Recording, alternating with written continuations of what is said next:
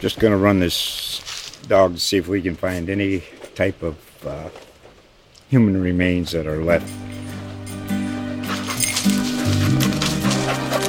Listen to Where Secrets Go to Die The Disappearance of Derek Hennigan. From the Detroit Free Press, a new podcast set in the woods of Michigan's Upper Peninsula. Available on Apple, Spotify, Freep.com, or wherever you get your podcasts. So we're going to work on trying to find the five best. And I don't know if Eric Blum's playing like fetch with his dog or something, but anyway. Uh, Dave Matter, go ahead. All right, Eric Blum, go ahead. Holy cow. Yeah, sorry, sorry, my dog decided it was time to play right now.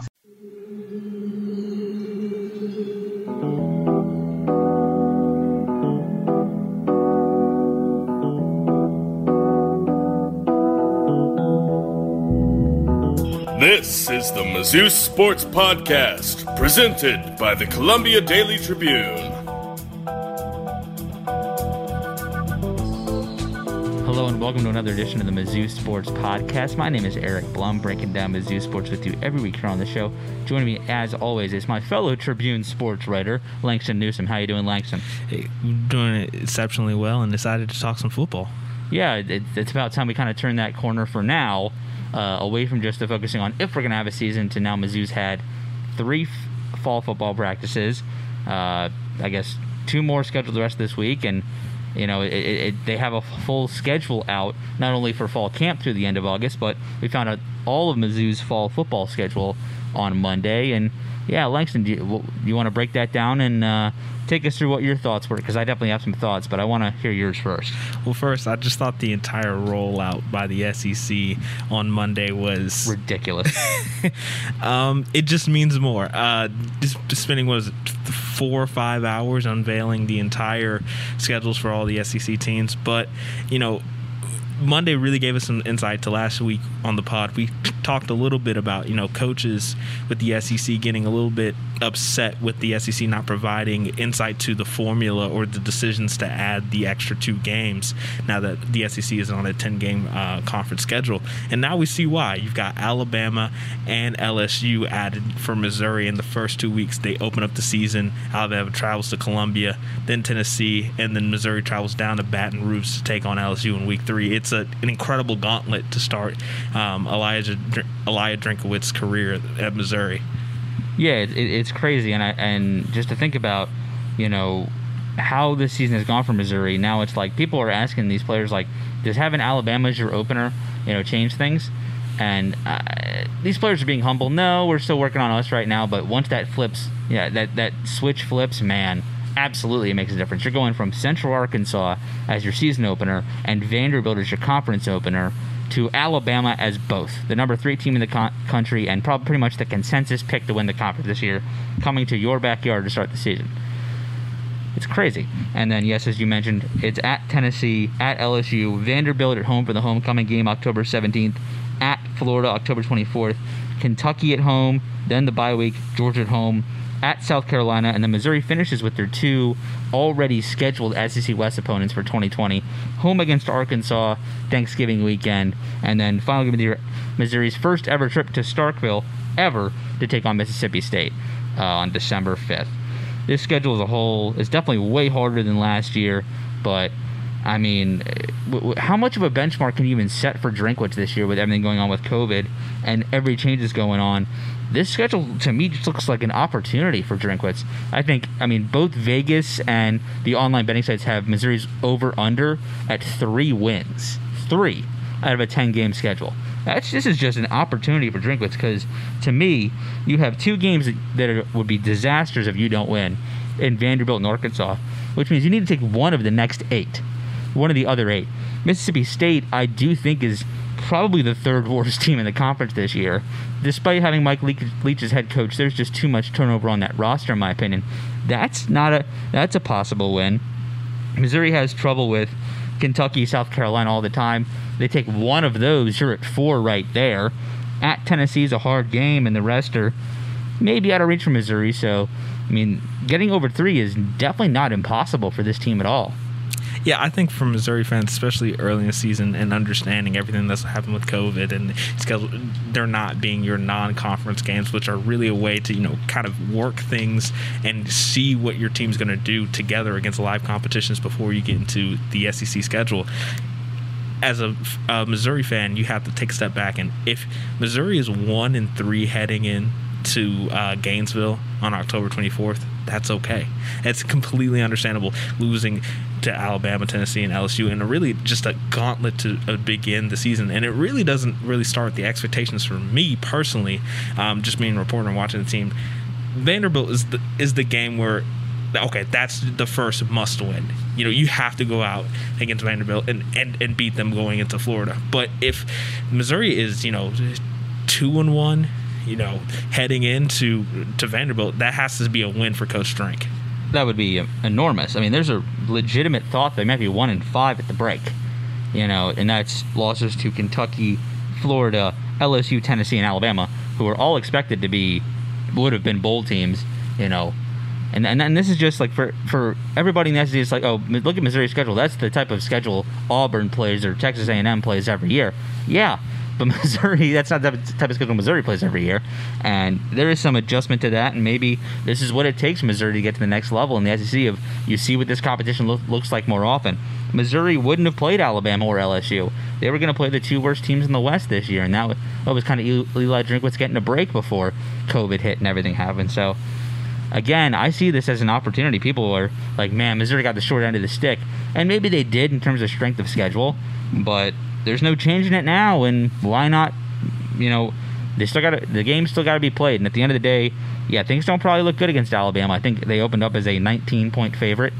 Uh, you know, coming here and 19's uh, maybe not even that generous. I don't know.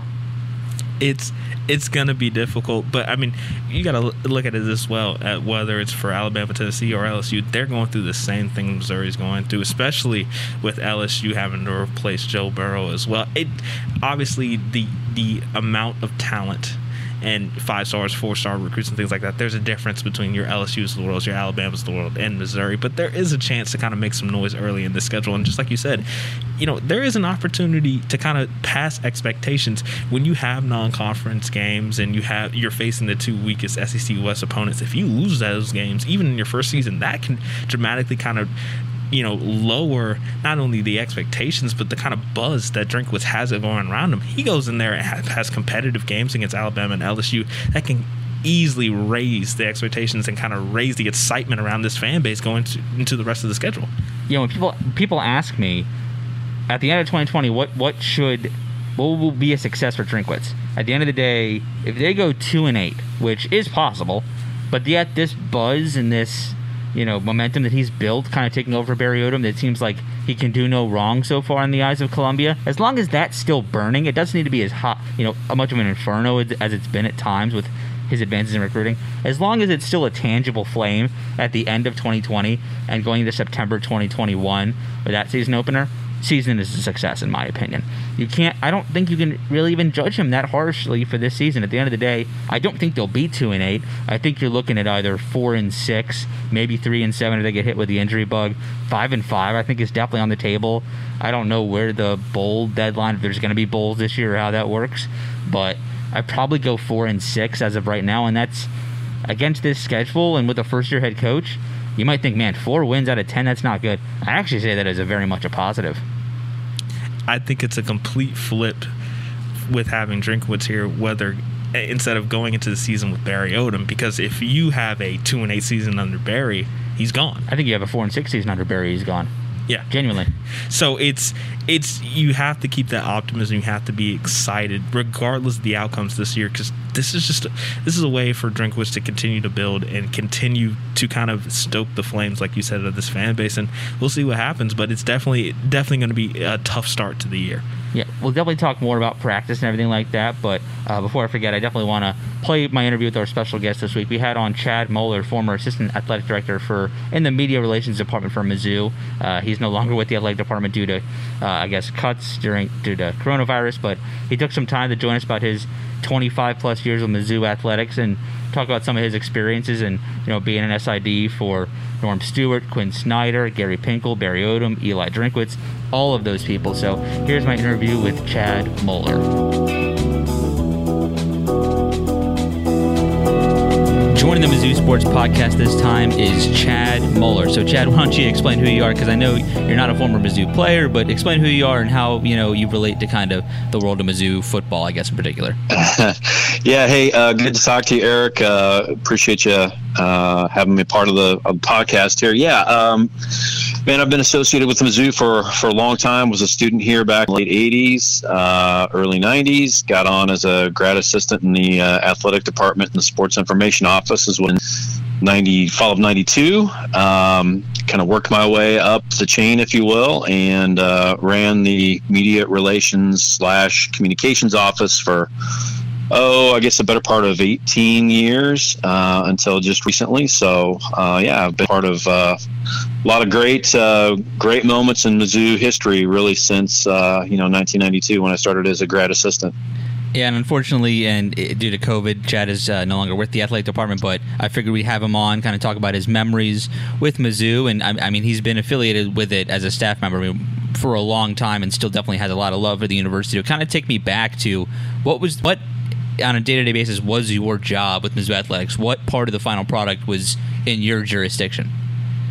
Yeah, um, I, I, think the the elevator speech to that would be that uh, we were behind the scenes people looking to promote um, the athletic department, um, you know, working with the media um, to promote the the sports, the the teams, the kids, the coaches, administrators, all the good things going on. You know, we're the the positive PR uh, arm that's just looking to get all the good stories out there and uh, you know lots of different ways that you did that uh, and it, the industry certainly has changed quite a bit over the years you know with the advent of social media really uh, the the big driver now so things changed in how you did the job um, you know when i first started in the early 90s uh, you know websites didn't exist so your only real way to reach uh, people was through the media. And so, uh, you know, how you interacted with the media and, and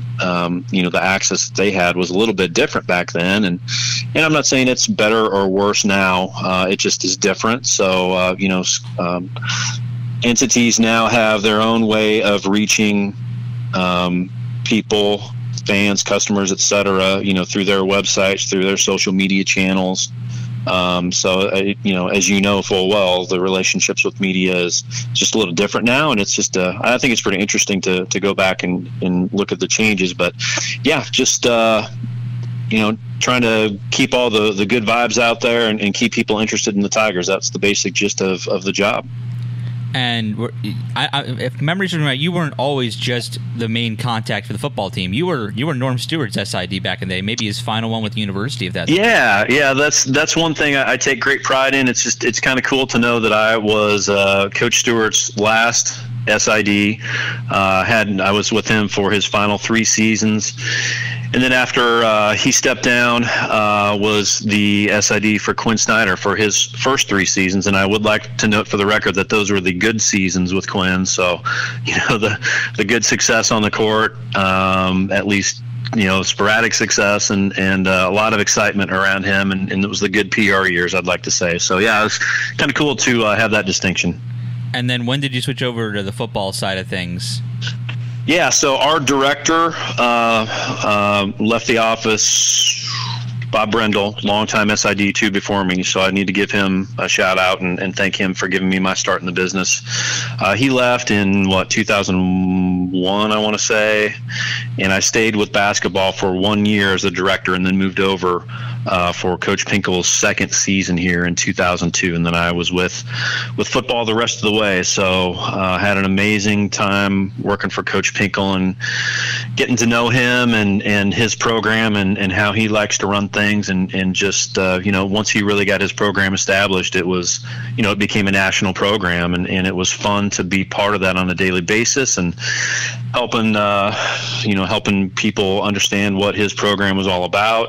And uh, you know some amazing achievements that they did that I got to be part of and uh, th- those are things I'll never forget and always be grateful for.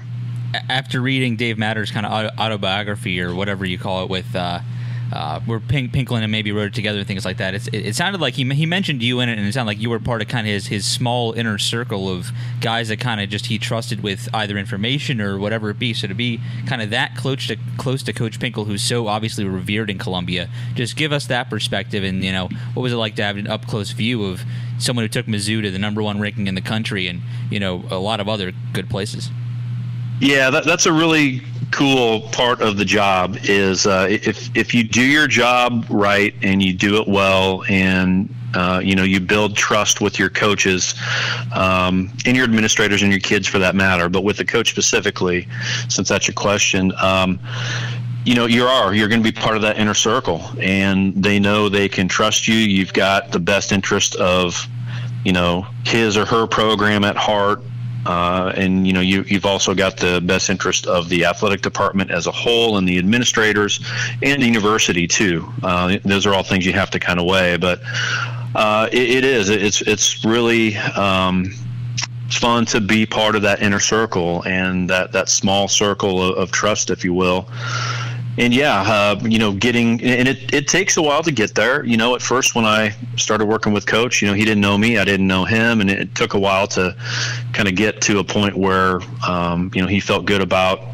my talents and what I had to offer. And you know, after I don't know, a couple, two, three years maybe, you know, then we're like, you know, uh, lifetime friends and, and, and we know exactly what the other thinks before it's said almost. And then you know it, it's just a it's a great relationship from there. And it was really fun just navigating that whole his whole career. And it's a career that you know I'm hopeful that uh, we can get him in the college football hall of fame someday. We've got him nominated uh, or I did before before I left. And and um, you know I think he's got a really good shot. You know he's one of uh, only three coaches to be the all-time winningest coach at two different schools. Of course, he was at Toledo and now here at Mizzou. And the other two names on that list include Bear Bryant and Steve Spurrier. So that's pretty select company. And, and um, yeah, I'm just hoping we can get that done someday. That's that's pretty good, uh, and just kind of walk me through. Just uh, you said the SID business and the media business and the sports business really have all kind of changed since you know you said you got your start in '92. Not to make you feel old, but that's the year I was born. Uh, but, I appreciate you mentioning that. No, no, it just well, you're a veteran guy. You've, you've been. This is obviously not close to your first rodeo. What we're doing here, so just wh- why get into the SID business in '92, and what was kind of the biggest change from then to 2019, 2020? Um, did you, you broke up just a little bit there? You, sure. Did you ask why I got into it to start with? Yeah. What, what, what, was the dream and why stay with Mizzou Athletics so long? You know, when all the changes, kind of the media and sports industry, were all kind of happening at once. Yeah. Um, you know, it doesn't make any sense when I look back because uh, I, I, grew up in Lincoln, Nebraska, and yes, I was brainwashed as a child because that's all they have up there. But I did choose to get away from it and become a tiger and, and all that. So I, I was told people don't hold that against me. I, I, chose the good side. But anyway, when I was growing up, you know, um, I always bought uh, a Nebraska football media guide and a basketball media guide every year, and I read it cover to cover, memorized all the stats, all the records, all the history, and all that stuff, right? And so it never dawned on me that somebody's job was to produce those things uh, for whatever reason. But anyway, fast forward to to my college experience here. I went through the J school, advertising, you know, little PR, and just kind of gravitated toward the advertising and PR side of it. And then um, I just happened to get a, a break with a, an internship at the Show Me State Games, an information PR type internship, and that really just kind of kickstarted me into uh, realizing that that was something I enjoyed doing and, and was you know fairly decent at it, and and that led to an opportunity with uh, Mizzou. Um, and then you know just went from there and was able to hang around for you know over 25 years you obviously got to a, see a lot of different things. Do you have any when you think of your favorite memories with Mizzou? Does it revolve around people, around events, or how? Do, what do you think of? Yeah, I think it's both. Um, you know, there's specific events that happen that you'll never forget. Um, you know, that give you goosebumps when you just you know, try to remember them and, and go back to thinking about that time. And there's, you know, way too many to uh, to even kind of go through. But uh, there's certainly some top ones that stand out that people would probably be able to to, to get right away. But um, and, and, it's definitely the people, though. You know, my as you mentioned with my situation, the way you know it just happened recently. Um, hearing from all the people that I, um, you know, had interactions with over the years of, of, my career and heard from so many former student athletes and um, coaches and, and you know people I hadn't talked to in a little while, but they all you know it was almost embarrassing the the amount of, of feedback I got, but uh, it was it was really humbling and, and, and really cool, and it's it just makes you you know appreciate the fact that um, you know the work you put in meant something to people, and, and so that was great, but. Uh, um, yeah, you know, some some of the moments, um, you know, are, are going to be obvious ones. The, the, whole 2007 football season, and, and just experiencing that, and and you know, Coach Pinkel's program really becoming for the first time a national program, and you know, getting to enjoy. Um, uh, getting helping get Chase Daniel to the Heisman ceremony as a finalist, and, and that whole experience was, um, you know, uh, just amazing. And and then uh, moving to the SEC, you know, was was just an amazing process, and being behind the scenes there for for all the maneuvering and uh, all, all that went into it. It was just an incredible process. And, and shoot, there's, you know, I'll never forget Henry Josey's run uh, in 2013 against A&M that, that won that game. I mean, that just, I, I watched that replay uh, anytime I see it, and you know, seven years later, it almost makes me cry every time I see it, just because of what he went through to, you know, his injury situation to get back to that point. And I don't know, I'm kind of rambling now, so I'll probably cut it there. But uh, and, and, there's so many other things, you know, basketball, making a run to the Elite Eight uh, with Coach Snyder in 2002. We were so close. God, I thought we had Oklahoma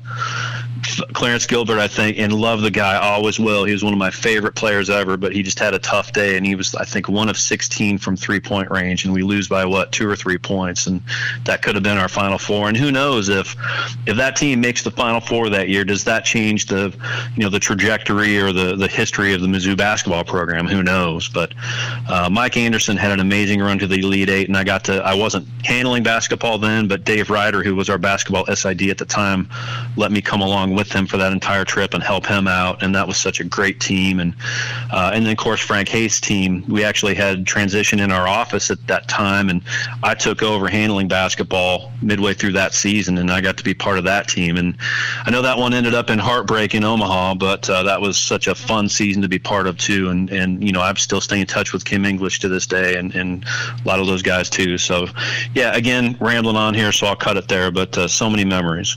No, I was letting you go. I, I, this is just a perspective a lot of people don't get to hear. Is you know, there's a. I mean, I'm sure a lot of people kind of maybe know the names from the press releases, and maybe they see our names being in, the, you know, writing writing the stories and being on TV. But just hearing that perspective for you and getting to know the people that are the characters in the stories and the press releases are it's an interesting perspective. And I'm sure there are things you still know that might be, for lack of a better word, confidential information or you know things that are in the athletic department that you know, haven't made it out to public eye, but just working in that part of the world where, you know, you might know things before it becomes public information. How how sensitive and how much of a pride did you take in your job of okay, once something is out there, it's out there. You know, you obviously are dealing with people's lives here. You know, if something bad gets out there before it's true, you know, it's very similar with you and I in that perspective. So how much seriousness did you put into a job where on paper it doesn't sound that mundane?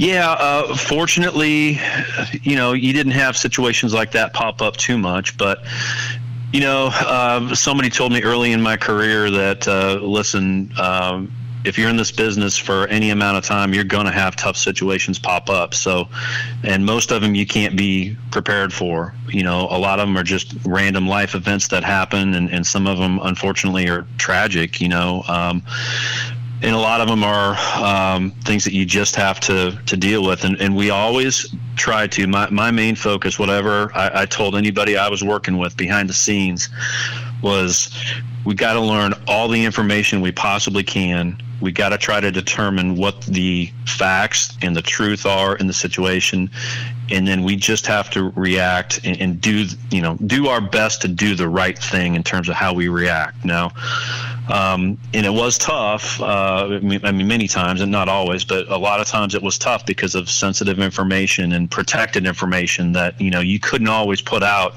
every bit of facts and, and info that you know you kind of wanted to be out there that would help explain the situation a little bit better. And i know that's tough for you guys on the media side too because you're looking to do, you know to discover all the facts and, and get it out there for the public. And and sometimes uh, the athletic department and the university, you know, have uh, you know different opinions on what should be out there based on the media. So, but I always appreciated you and and uh, you know lots of people in the media who I worked with over the years, and you know you guys have a job to do, and we had a job to do, and they didn't always meet, um, you know, at the same spot, but we always got it figured out. And but yeah, that that was just kind of a dance that you had to go through sometimes, and and fortunately it wasn't a lot of tough situations, but uh, when they popped up, though, that was definitely a very, a very involved and you know stressful part of the job. For sure, and I definitely want to kind of end here and kind of go a little bit more positive. But obviously, now that you're, uh, for lack of a better word, a free agent, you know, do you know what's next for you, or what you're kind of looking to get into now that uh, you know your time with Mizzou has come to an end? Yeah, um, I, I'm I'm fortunate that I can take just a little bit of time to, to get things figured out. Um, you know, I'm, I'm I haven't been a free agent like you say in, in 25 years, so it the the job market has changed a little bit since the last time I, I was really looking around. So, got to kind of get my bearings and uh, um, get things figured out. But you know, like, like I alluded to earlier, I've got a ton of people in my corner, and and uh, you've had a lot of people offer to to help out how they can. So, um, you know, I'm, I'm a man of faith, and, and I firmly believe that in God's plan, and and you know, He's just got me going a different direction, so it'll work out in the end. But uh, yeah, it's uh, uh don't have anything solid right now, but uh, like I said, the good news is I can take a little bit of time to to get it figured out. So I am excited for the next step, whatever it might be. And uh, I want to say this just before I forget, Sean. I mean, obviously, I'm entering now year two here on the Mizzou beat, and full discretion, even though kind of I was involved in 2018-19, I wasn't the main guy. That was Danny and Cam. But you know, year one wouldn't have been as fun without you. I know sometimes, you know, your job is mundane and it, it, it's adult babysitting of wrangling the media together. But a lot of the, a lot of the time, it's a lot of fun. And I can say for a fact, no matter the ups, the downs, or whatever happened, in definitely a unique year of 2019. Uh, oh man, it, it no was, doubt. It was no doubt unique, but it definitely wouldn't have been as fun without you. You know, just pulling the strings and being there for all of us. You know, media folk who had to travel and go through everything. So I, I, I very much appreciate you, Chad. Uh, uh, I appreciate you saying that. It, uh, yeah, enjoyed being part of it too, and uh, you know, hope that uh, hope that you guys have fun going forward. I it, it's weird to think I won't be part of it, but I'll enjoy watching it from afar. I guess I'll, we'll leave on this note to kind of bring you full circle. Is you did get a front row seat to at least for the first six months of Eli Drinkwitz, and uh, you know what type, knowing that you got to know him at least a little bit, not like you got to know Coach Odom or Coach Pinkel or Coach Snyder or Coach Stewart, I guess, like we've already explained. But from the little bit you know about him, you know what type of man is leading the Mizzou football program right now. I'm excited, and you know, I guess now I'm just an alum, uh, a, a, former advisor to him, if you want to call it that. But I enjoyed my time working with uh, Coach Drinkwitz. Um, he was great to me. I, you know, I thought we had a great relationship, and uh, I, I, think he'd agree if you asked him. But uh, I was excited in, in the little time I was with him. Um, he's got a great feel for um, you know the role that I'm in and the role that you know my my uh, uh, teammate Sean Davis, who now is going to take over going forward for football, and I'm excited for Sean. He's going to do a great job. Um, but Coach Drink has a great feel for PR. Um, he is going to be so good uh, in terms of oh, you know, getting the program out there to the fans and, and getting them excited. And I think it's it's evident from you know what you see out there that he's already done a, good bit of that. And so I'm excited for that. You know, from the PR perspective, he's going to be great to work with. Um, you know, obviously, SEC is a heck of a league, and didn't uh, Mizzou didn't get any favors with uh, the additions late of uh, Alabama and LSU. Shoot, week one and week three, it's like, wow, welcome to the league, Eli. But uh, you know, I, I think uh, obviously things have to go right on the field, keep guys healthy, do good in recruiting, but uh, I'm excited to see him go to work. I think he's got a great staff, just a, a, a really sharp, uh, engaging um, bunch of guys who who do things the right way. Just just really good guys. You know, from again, not a, a, great amount of time I was with them, but I'm a pretty good judge of character. I like to think, and, and I think he's got a, a, great staff, and I'm excited to see what they uh, what they can do, and they get to roll their sleeves up and go to work and that was once again Chad Moller, uh, former SID, which for those of you who I know we mentioned the term a few times stands for Sports Information Director, but your term was I guess Assistant Athletic Director for Communications or something along those lines when you were with Mizzou Athletics. Uh, where can people kind of find you these days if they want to get in contact with you, or you know they want to reach out to you about any kind of help they can provide or anything like that, Chad? Oh shoot. Um, I, think most people know how to, to reach me nowadays. My cell phone, if you have it, is staying the same. So I'm not going to give it over on this podcast. Of right. course, don't want to do that. But yeah, if, if, you have my cell phone number, it's staying how it is. My university email is good for a little while. But uh, I guess Twitter at ChadMo1 is my uh, my handle there. So we'll keep that. And, uh, you know, don't have a lot to say on it right now, but uh, we'll get back to it at some point, I'm sure. Anything else you want to add, Chad? I, I know that uh, I want to kind of give you an open forum here. Anything else you want to add, or just you know leave it here with uh, kind of uh, being the former football SID? Oh, you know, I, um, obviously things didn't end the way I was uh, expecting them to. Um, you know, with my career at Mizzou, but you know, I'll always love the place. Um, you know, shoot, I had a what more than 25 year run when you count my GA years, and and you know, I wouldn't change it for the world. So just uh, uh, look back with great fondness, and uh, um, now I get to be an alum. Now I get to be one of those people that uh, you know sits in the stands and and uh, hopefully cheers more than than anything. But uh, you know, shoot, I can I can write uh, letters to the editor now and, and uh, really give my opinion, right? I, I, think we'd appreciate that here at the Tribune. if, you, if, you, actually were interested in doing that, I wouldn't mind that at all.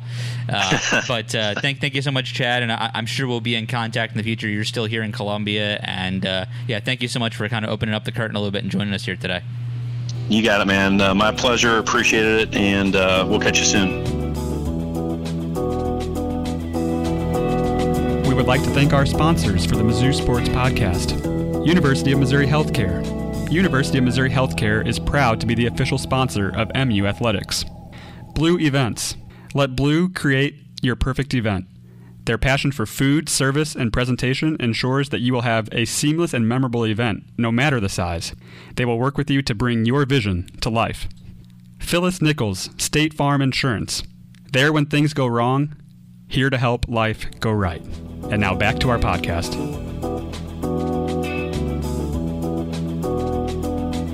Thank you once again for Chad Moller for joining us. Definitely spent a lot of time with us breaking down his Mizzou career. Uh, before I go any further, the Mizzou Sports Podcast is brought to you by Zaxby's, the home of handmade to order chicken, salads, and more than a dozen mild to wild sauces. Stop at your neighborhood Zaxby's today.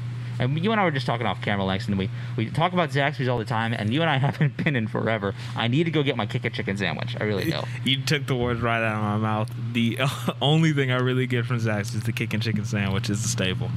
Yeah, I, I, can taste that toast with the Zax sauce. I, I, I just I need I need that. Just too, a hint of ranch as well. It's it's perfect. By the time we're we're talking tonight's game five, I'm a huge hockey fan. Caps Islanders. I need some bit of luck, some the Felix Felicis for you Harry Potter fans out there to help the Caps not get eliminated tonight from the NHL playoffs. And maybe going to get Zaxby's is my liquid luck that I need I need to go get. But back to the Mizzou part of this. Uh, we were talking about camp here and. Uh, Langston brought up a really good idea off camera already, and uh, yeah, we have to cover camp this year, but I have not been to camp once, and the media only in the month of August is allowed to be at camp for about 30 minutes on three different practices. Two of them have already happened, and the other one is tomorrow, Friday, and that's only for photographers and videographers to shoot 30 minutes here and there where they're not really doing a whole bunch of team stuff. It's a lot of warm ups and you know stretching and you know basic routes and stuff, and that's it. And so we have to kind of cover the team and from that perspective, like jersey number changes. Those are something that I have to kind of figure out just from social media. Like Tre Williams switched from 93 to zero the first year NCAA allows it. CJ Boone switched from 10 to zero. Joshua Bledsoe switched from 18 to one. Like those are just things I have to kind of figure out on the fly. And yeah, and and we brought this up, you know, weeks ago, but it also kind of adds to the mystery of Coach Drinkwitz not naming a quarterback. Now you're not at practice to see who's t- getting those first team reps, who's getting the bulk of that, and who's really with the second team as well. It's really is going to be a surprise. And I know Drinkwitz already came out and said he will not name a starter before Alabama, but we, it really will be a surprise on who starts uh, against Nick Saban. Well, well, here's the thing, and Drinkwitz what I think he meant was he's not going to publicly announce a starter. Now, I think the team will full well know at least a week before who's starting. And if the media is allowed to attend practice, the first team guys usually practice with the first team guys. I wouldn't put it past Drinkwitz to try and throw us off the trail, but at the end of the day, and one thing you learn from being on the beat is how they practice right before a game is 100% how they line up in that first series. So whoever takes the first bout of snaps in pregame warmups is going to be your starting quarterback. So we'll know about probably an hour before kickoff definitively, but we'll have some shot of having some idea before that 20 September 26th kickoff. Should there still be a season, which I think is worth saying because of the COVID numbers. But anyway, uh, against so you know that, that kickoff's about 30. I think in my head it's 37 days away. So it's just yeah, we'll have we we should have some sort of an idea. And, you know, there really are four options. Shawn Robinson, the TCU transfer, kind of seen as the clubhouse favorite because of his experience and his potential. Taylor Powell, been the backup the past two years both Drew Lock and Kelly Bryant. Connor Bazelak coming off the torn ACL, but started and looked pretty good in that Arkansas game before the injury, and then the true freshman Brady Cook from Chaminade. Do you think Robinson has the uh, clear edge here, or what, what sense do you have of it, Langston? I it's much harder, like I already said earlier, without kind of your institutional knowledge of being at camp and being there. But it, it, would seem like it's Shawn Robinson's job to lose just because he has the most experience. He, he well, he was under um, obviously Barry Odom last year, but he should have the most experience coming into the year, and I would expect it to be his job. But it really is wide open at this point. Yeah, and there's tons of other position battles and the offensive line has to replace a couple people, although I'd be pretty shocked if three starters aren't, aren't locked in and Larry Borum, Case Cook, and the grad transfer Mike Maietti. It looks like Hyrum White might be one of the big choices kind of to take over, I guess, for Yasir Durant spot at left tackle. Uh, a couple other guys in the mix. Dylan Robinson seems to be impressing a lot from what we've seen from the team, and we've gotten a lot of access to players, but it is via Zoom. So we've gotten, I think, 14 players over the past three days, which is cool. But, you know, and th- Drinkwitz three times, but we still have to kind of get everything under control with getting back to practice and when that's safe to do because I haven't attended anything Mizzou athletics in person since March. So, uh, and, and I think I played uh, I played the clip for you guys a little earlier of uh, my dog Bailey kind of being on that Zoom call uh, yesterday, but you know, that, that's just what happens uh, you know, on Zoom is, you know, my dog wanted to play and be a part of our conversation about the offensive line and gets the uh, attention of Eli Drinkwitz. So that's kind of, I guess, it's not, it, that's just, I guess, being a part of this culture of being, having all the access, but yet being from afar to stay safe health wise. And another note about the offensive line changes, changes you know, a, a, little note from your article earlier this week talking about those changes with offensive line. Here's a quote from uh, Drinkwitz I don't know anything about last year. I didn't watch last year's tape. Last year was last year. I got fresh ideas, fresh perspective. Whether everyone whatever anyone does now is what they do now for me. And I thought that was a really interesting comment on approaching rebuilding that offensive line when you do have two returning starters and then you do have a transfer from Rutgers who you would have to assume will be a starter. But how much of that do you think is kind of coach speak? You know, last year was last year. I need to see what they do in camp. I need to see what they do under my system. And how much do you think really kind of believe Drinkwitz is, you know, bringing that approach to camp this year? He did say right after that that he has seen the games for schematic reasons and that's it and that's what he meant. I think that's legitimate. I mean, what good does looking up the tape Mizzou against SEMO last year do for him? What good is watching that performance against Arkansas outside of maybe watching Taylor Powell and how he addresses an offense do for him? You know, at the end of the day, what the plans are and what the personnel really is for Drinkwitz compared to 2019 Barry Odom, there is enough difference there where I think he would have watched bits and pieces to get a sense of the current roster, like the troubles Larry Rountree had at the end of last year and how he can use Jalen Knox in an offense. And defensively, I mean, maybe that's why he's relying on the Ryan Walters of the world who were not only there but coaching in those games, so they have that intellect of how to coach a Jarvis Ware or a Nick Bolton or a Kobie Whiteside. So I, I I think that it's legitimate. I think it just took us all by surprise. Like, you know, you're you're jumping into this huge you know corporation here, and you haven't seen the most recent you know filings from the corporation, if you, if you will. It, it's interesting, but Drinkwitz definitely is beat you know marches the beat of his own drum. So it's not the most shocking thing in the world. I just think that it caught us all a little off guard in terms of really you you didn't even watch just for fun last year. I mean, at the end of the day, I think uh, App State beat South Carolina two weeks, and it was the most recent game for South Carolina after South Carolina lost to Missouri. So he didn't even watch that Missouri film against South Carolina to see how he could beat the Gamecocks last year.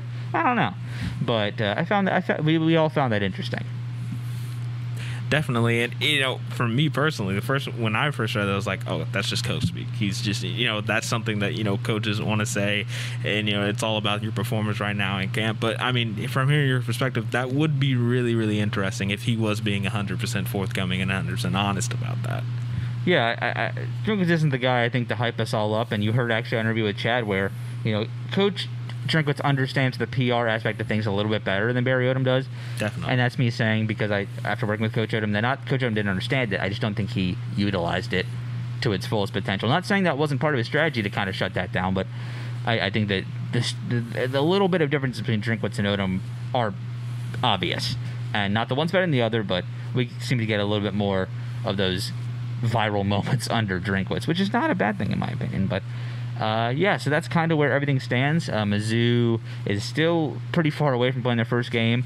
Um, every other fall sport is back in practice. Uh, we haven't had any access with them yet, but you know the fall sports championships were canceled, um, so everything but football is going to have to wait until the spring or the winter to have their championships held. We don't know how that's kind of going to affect the volleyball, cross country, soccer teams at Mizzou, but we have, and I'd love to ask that question, but we haven't had any access with Josh or Mark or Brian, Brian Blitz, uh, yet. So we'll see. We'll see where that goes. Uh, and yeah, there's there's still plenty more to talk about, and hope and finally we get to talk about some actual football. Hopefully, there's not a spike in COVID cases at Mizzou.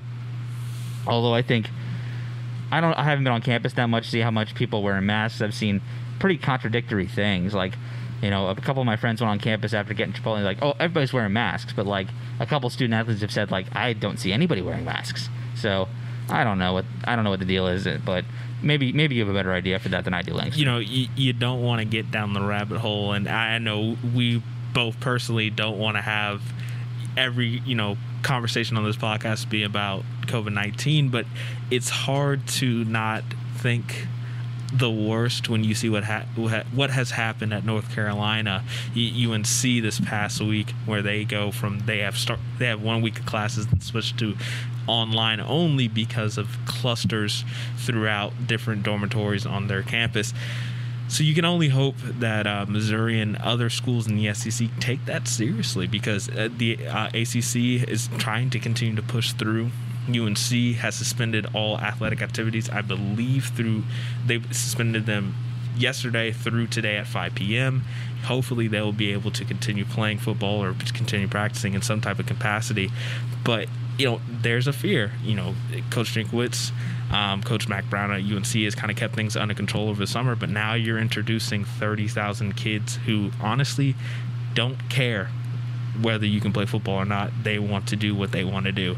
So it's it's a lot of added factors and a lot of added stress that I know a lot of football programs across the country are, are weighing and thinking about right now.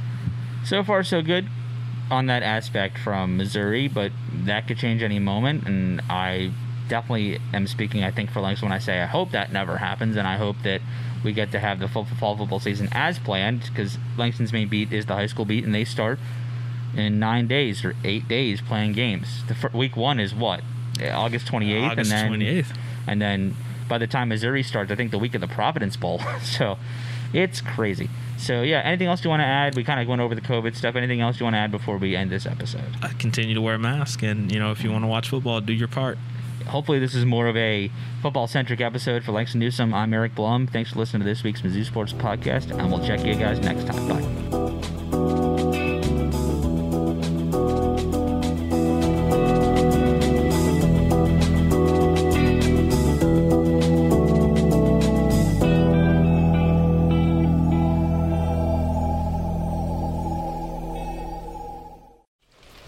Going to run this dog to see if we can find any type of uh, human remains that are left. Listen to Where Secrets Go to Die The Disappearance of Derek Hennigan. From the Detroit Free Press, a new podcast set in the woods of Michigan's Upper Peninsula. Available on Apple, Spotify, Freep.com, or wherever you get your podcasts.